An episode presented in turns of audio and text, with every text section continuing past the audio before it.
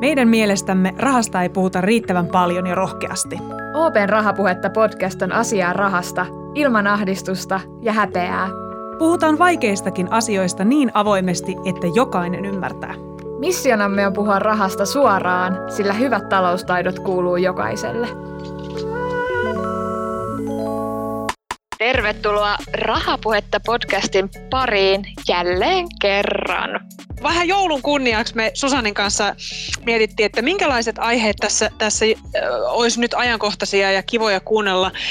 Niin Ähm, kutsuttiin me OP-vastuullisuuspäällikkö Satu Kuoppamäki mukaan puhumaan vähän siitä, että, että mikä on semmoinen hyvä ja kiva ja, ja vastuunsa tunteva ihminen ja yritys. Satu, kiva kun pääsit. Tervetuloa mukaan Rahapuhetta podiin. Kiitos tosi paljon. Ihan mahtavaa olla mukana täällä. Jee, kiva Satu, kun tulit.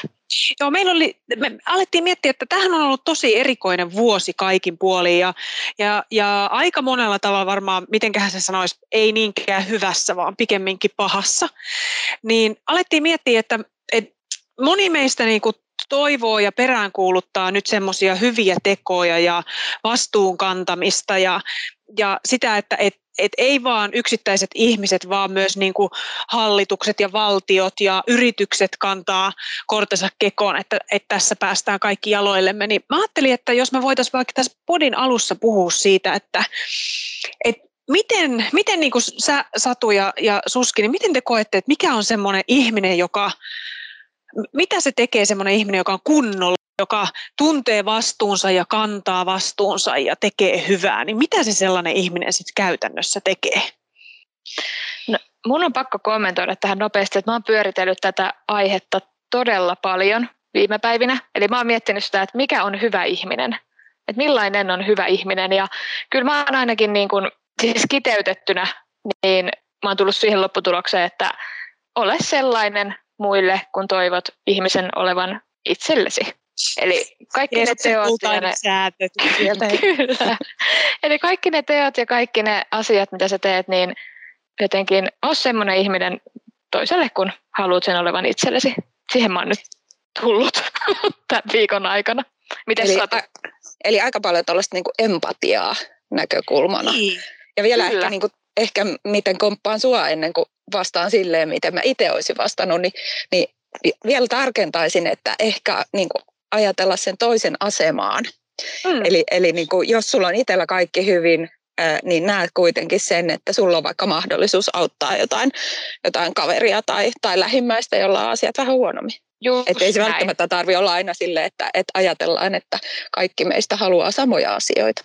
Mä ehkä kuvaisin sen, miten niin kuin, minkälainen ihminen on vastuullinen, niin, niin, niin että, että se ajattelee laajasti niitä omien tekojen vaikutuksia. Voi olla niin kuin joko, joko seurauksia tai, tai sit vaikutuksia. Että et semmoinen epäitsekkyys mm. kuvaa, mm.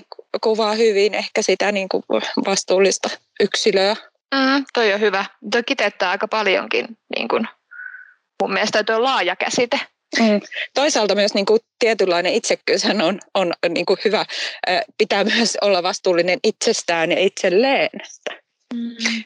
Niin, siis toi on, toi on mun mielestä myös hyvä ajatus, että, että jos, kun mä pohdin sitäkin, että onko tällaiset niin sanotut hyvät ihmiset, vastuunsa kantavat ihmiset aina olleet samanlaisia, että onko ne sellaisia, että, että niin kuin jo luolista ja ajan alkuhämäristä lähtien, niin ne on tunnistettavissa ne tietyt piirteet, niin kyllä se varmaan just se, että, että et sä et huolehdi pelkästään muista, sä huolehdit myös itsestäsi, koska huolehtimalla itsestäsi sä varmistat, että sä pystyt ja kykenet kantamaan sitä korttasi kekoon myös niiden muiden puolesta, mutta sitten kanssa, että teet sen, että et sit se ei ole sitä, että menet vain se niin kuin oma asia edellä ja unohdat sen ympärillä olevan maailman.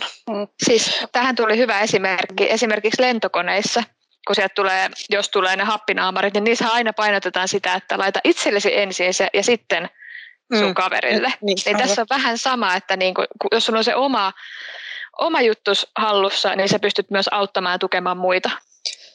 Niin ja sitten pitää muistaa, että ei niin tarvi olla semmoinen mikä superyksilö, että, että riittää, että, että sä teet ja autat niitä muita sen verran, kun sä siihen pystyt.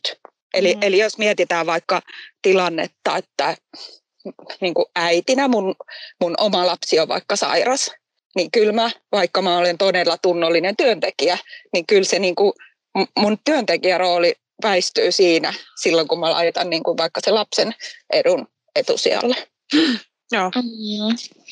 Mulla tuli tästä mieleen, että mistä me niin kuin peilataan näitä, mistä me opitaan periaatteessa näitä just vaikka tasa-arvoa ja sitä, että sä oot epäitsekäs ja sitä toisten kunnioittamista. Et mistä se niin kuin tulee?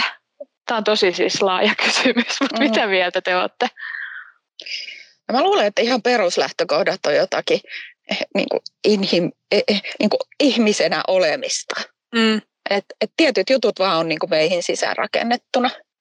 Niin siis jonkun verran tuollaisessa varmaan on myös kulttuurisidonnaista, että, mm. että mikä, mikä on hyvää ja hyväksyttyä niin kuin eri ajassa ja eri paikassa, mutta kyllä varmaan just toi niin kuin heti toi, minkä Satu sanot heti siinä alussa se empatia, niin mm. ei, ei se ole mikään sellainen, että olipa kerran tyyppi, joka keksi empatian, vaan kyllähän se on jotain, mikä, mikä meistä niin kuin tulee luonnostaan ja, ja mikä ainakin kuuluisi tulla me, meistä sille, että, että, että me halutaan myös olla merkityksellisiä ja muita ihmisiä ja olentoja auttavia ja huomioon ottavia. Mm. Se on tärkeä piirre. Se on mun mm. mielestä niin kuin ihmisissä se yksi kultaisimmista piirreistä, piirteistä. Tota, no jos me siirrytään ihmisistä vähän laajempaan kategoriaan, eli puhutaan vähän yhteiskunnasta ja puhutaan vaikka, vaikka valtioista ja hallituksista – päteekö nämä samat kuvaukset ja samat asiat esimerkiksi niihin? Niin voiko olla empaattinen hallitus? niin, mä just niin. rupesin miettimään samaa, että, että varmaan siellä on samoja juttuja taustalla, mutta että kyllähän valtion pitää sitten ajatella pitkällä tähtäimellä ja, ja tehdä vähän ehkä niin kuin jonkun mielestä ikäviäkin päätöksiä mm. sillä, että niin kuin päästään keskiarvona hyvää. Niin onhan niin se vastuu ihan erilainen kuin esimerkiksi Matti Meikäläisellä tässä. Niin. että kyllä hallituksella on pikkasen enemmän vastuuta ja pikkasen enemmän ajateltavaa. Että tuleeko se sitten siinä se ero? No, mutta valtiolla on sitten taas sellaisia rooleja, mitä kukaan muu ei pysty ottamaan. Niin. Jos mietitään vaikka, vaikka ilmastonmuutosta, niin, niin kyllähän ö, Pariisin ilmastosopimus, niin eihän siitä olisi tullut mitään, että jos yritykset olisi keskenään sen sopinut. Mm. Mm. Ja, ja, ja sitten niin me tarvitaan tähän yhteiskuntarakenteeseen jonkunnäköistä ohjeistusta vaikka sääntelyn kannalta, että et, et niin miten päästään vastuullisempaan lopputulokseen, kestävämpään lopputulokseen.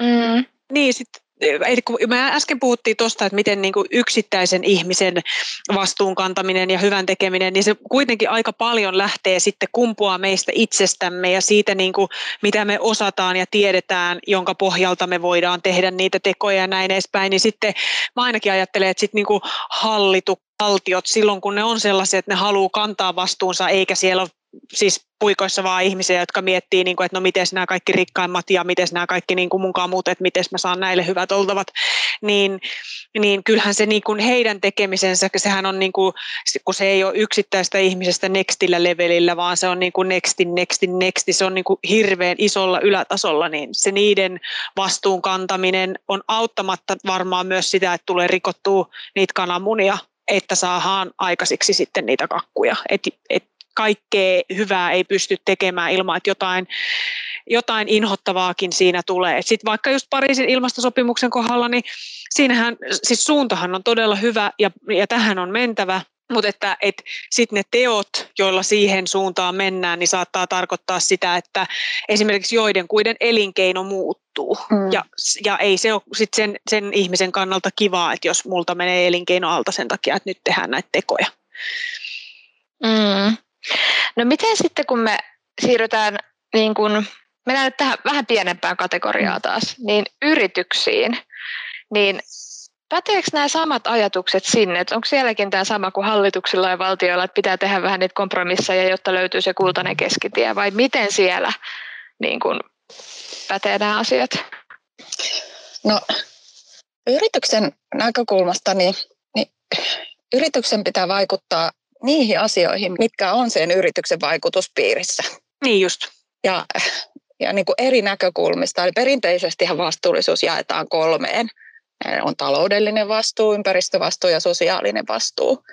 Ja monesti sanotaan, että, että sen yrityksen talouden pitää olla kunnossa ennen kuin se voi miettiä mitään muuta. Eli sen yrityksen toiminnan pitää olla kannattavaa, että, että se pystyy työllistämään, mm. maksamaan palkat sille henkilöstölle ja, ja, ja tuottamaan sitä palvelua, mikä takia se yritys on olemassa. Eli vähän niin kuin tässäkin se, että, että vaikka sä olet niin kuin epäitsekäs, niin sun pitää olla sen verran itsekäs, että sä pidät huolta itsestäsi, jotta sä voit olla muille, antaa apua ja näin. Niin eikö Joo. tässä ole vähän sama juttu periaatteessa, Joo, mutta totta. yritysmielikuvasta? Joo, tai jos ajatellaan henkilön kannalta, niin niin sulla pitää ensin olla vaikka 10 euroa ylimääräistä, että sä voit lahjoittaa se jollekin järjestölle. Just näin.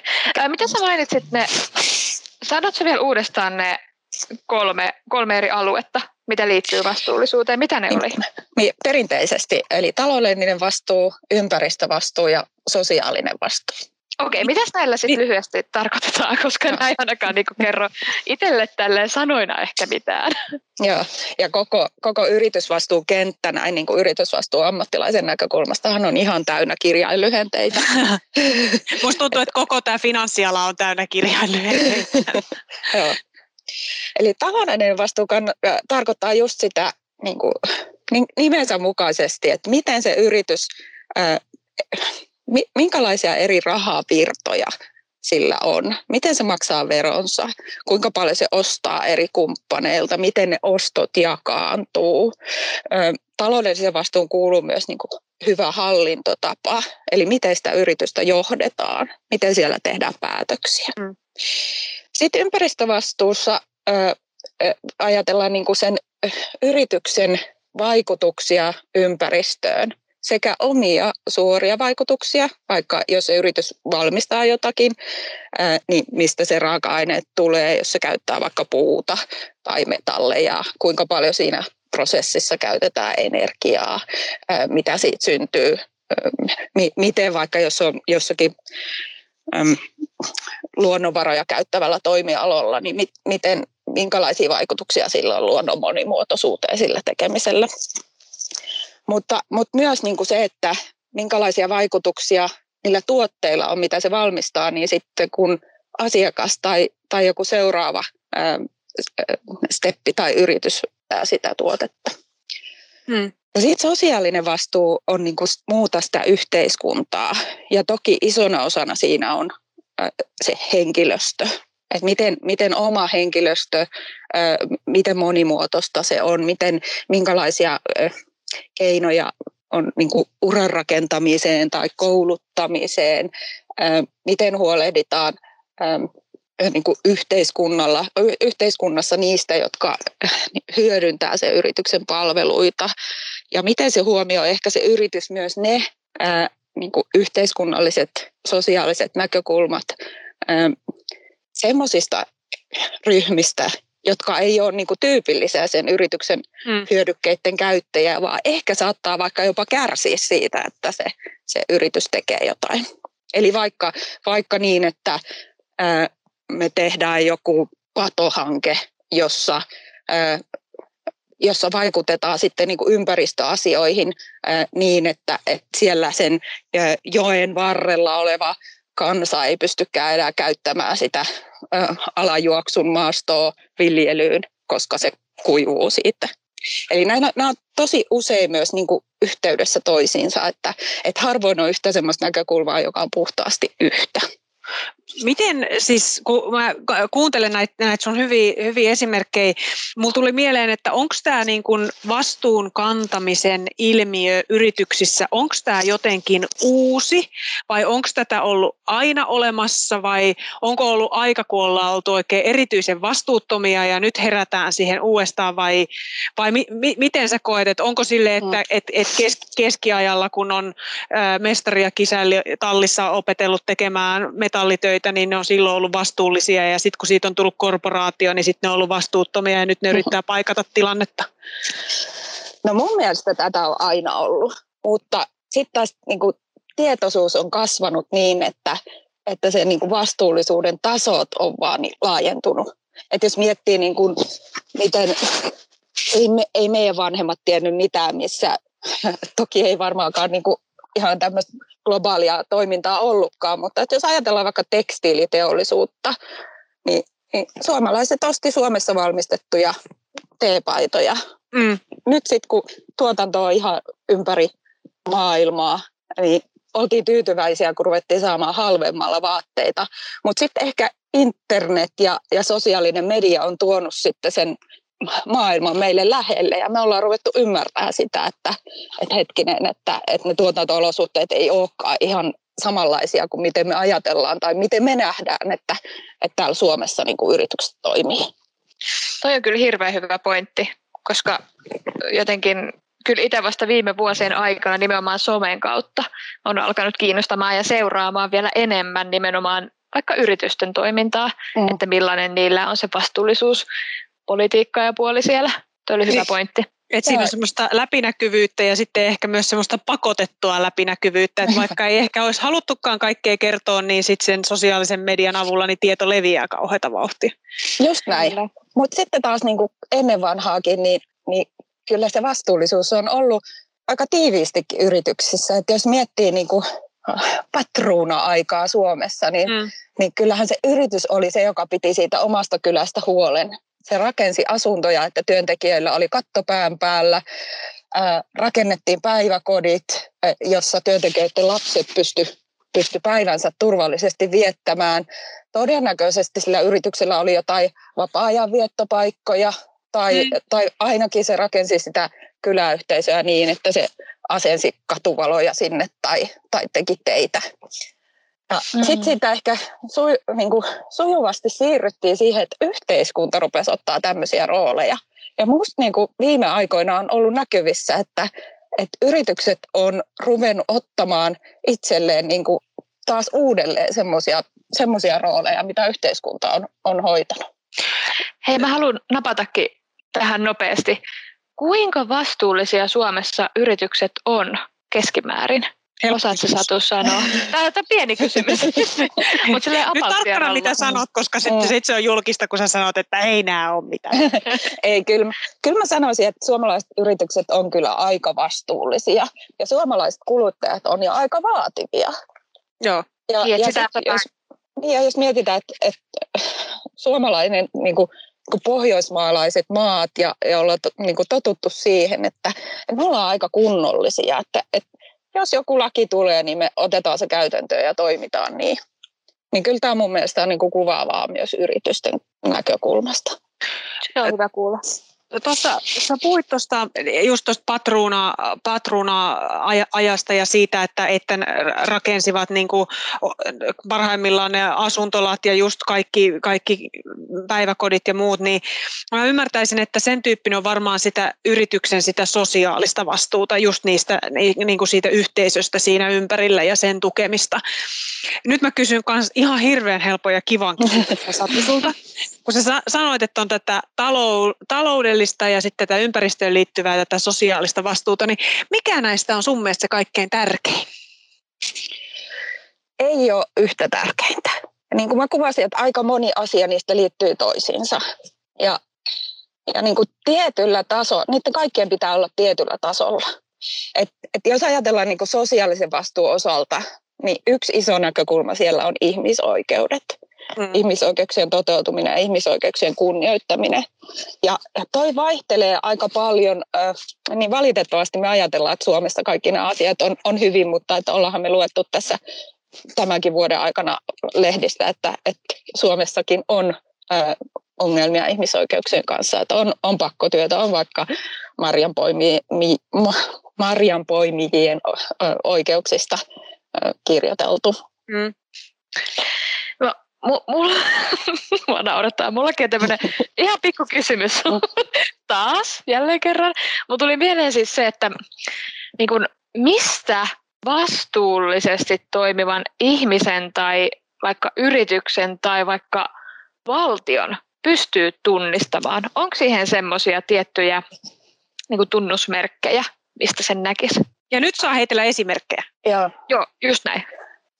No jos, niin kuin, jos mä aloitan vaikka sieltä valtiosta, niin, niin vaikka tämä ei ole ehkä niin kuin mun syvintä osaamista, mutta mä ajattelisin, että, että semmoinen valtio, jossa ää, demokratia toteutuu ja ihmisi, niin kuin, ihmisillä on hyvä olla, niin se, se voisi olla aika vastuullinen.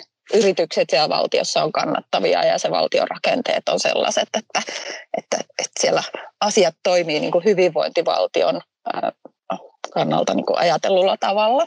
Eli kaikki toimii ja ihmiset on suht tyytyväisiä siihen. Ja, ja jonkunnäköinen tasa-arvo siitä. Mm. Ehkä mä peilaan sitä, niin kuin, että miten, miten Suomi toimii. Mm-hmm. Et meillä, me, meillä ei tarvitse miettiä, miten, miten vaalien lopputulokset tulee tai että onko se, niin kuin, me voidaan luottaa siihen, että, että jokaisen ääni lasketaan ja, ja varmasti niin kuin demokratia toteutuu. Ja meillä niin kuin kaikista pidetään huolta, on, on terveydenhoitoa. Ää, suurimmaksi osaksi jokainen, joka haluaa, niin saa, saa katon päänsä päälle ja, ja meillä on ilmainen koulutus ja kouluruokaa ja, ja niin edespäin. No sitten yrityksen kannalta niin se voi näkyä monellakin tavalla. Eli, eli niin kuin yritys voi ehkä ää, painottaa sitä vastuullisuutta eri tavoin. Ää, toki sen yrityksen pitää ensin olla niin kuin hyvässä kunnossa, että, että sillä on varaa ajatella vastuullisia asioita. Noin niin kuin mm. 98 prosenttia yrityksistä, että onhan meillä olemassa sellaisia yrityksiä, jonka se liiketoiminta-idea on lähtökohtaisesti vastuullinen, vaikka se ei välttämättä olisikaan kauhean kannattava, niin kuin tämmöisiä yhteiskunnallisia yrityksiä vaikkapa. Mutta että yritys pitää huolta sit henkilöstöstä ja, ja ajattelee tekojensa seurauksia, maksaa veronsa, noudattaa lakeja, vaikkakin minusta yksi hyvä vastuullisuuden määritelmä on, että, tehdään enempi kuin laki vaatii. Ah, toi onkin hyvä. Mm. Eli, eli niin kuin, ei meillä siinä niin kuin ehdottomalla minimillä, että jos tätä rikotaan, niin meille, meille tulee rangaistuksia, vaan niin kuin halutaan proaktiivisesti mennä vähän pidemmällekin siinä. Joo, ja toimitaan niin kuin, niin kuin tavallaan yleisesti on hyväksyttävää. Että on meillä asioita, jotka, jotka on ihan laillisia, mutta ei, ei niin kuin monenkaan mielestä ole ok, mm. vaikka, vaikka tehdään aggressiivista, aggressiivista verosuunnittelua. Joo. Mutta mut niinku yrityksen ehkä pitää kuunnella niitä omia sidosryhmiä, joista siis henkilöstö on yksi, asiakkaat, ää, kumppaniyritykset, yhteiskunta, ää, ympärillä oleva akateeminen yhteisö ja, ja tunnistaa sit sieltä, että mitä, mitä ne sen yrityksen sidosryhmät odottaa, minkä tyyppisiä toimia. Mm, no tässä niin kuin, nyt kun eletään tätä joulun aikaa, niin kuin tuossa alussa puhuttiin, niin, niin kaikki varmaan haluaa, no ei kaikki, tämä on hirveä yleistys, mutta moni yri, yritys varmaan haluaa myös tulla tällaisilla hyvillä teoilla ja hyvillä viesteillä ulos, niin miten sä koet, on, onko, niin kuin, onko nyt helppo tunnistaa niitä yrityksiä, jotka toimii vastuullisesti, että nyt porukka mielellään tekee tällaisia vastuullisia tekoja ja vai ootko jo ehkä nähnyt jotain tämmöisiä jouluaiheisia ulostuloja joltain yrityksiltä, mistä olet ollut silleen, että onpa hienoa, että he tekevät mm. noin? No mun mielestä se ei niin kuin, ole vastuullisen yrityksen merkki, että jos kerran vuodessa jouluaikana tehdään jotain. Että kyllä sen yrityksen pitää niin kuin, integroida se vastuullisuustekeminen aidosti siihen tekemiseen niin kuin, joka päivä. Niin, joo. Et, että ei sitä rahalla saa erikseen kerran vuodessa ostettua. Hei, iso, iso, iso, iso, iso kiitos Satu sinulle, että sä pääsit puhumaan meidän kanssa siis isosta, tärkeästä, ehkä vähän monimutkaisesta aiheesta, mutta sä ihanasti avasit mun mielestä nyt nämä kaikki termit sekä osa-alueet, mitä tähän kuuluu. Mä ainakin opin ihan hirveästi tästä jaksosta ja uskon varmasti, että moni moni muukin. Kiitos.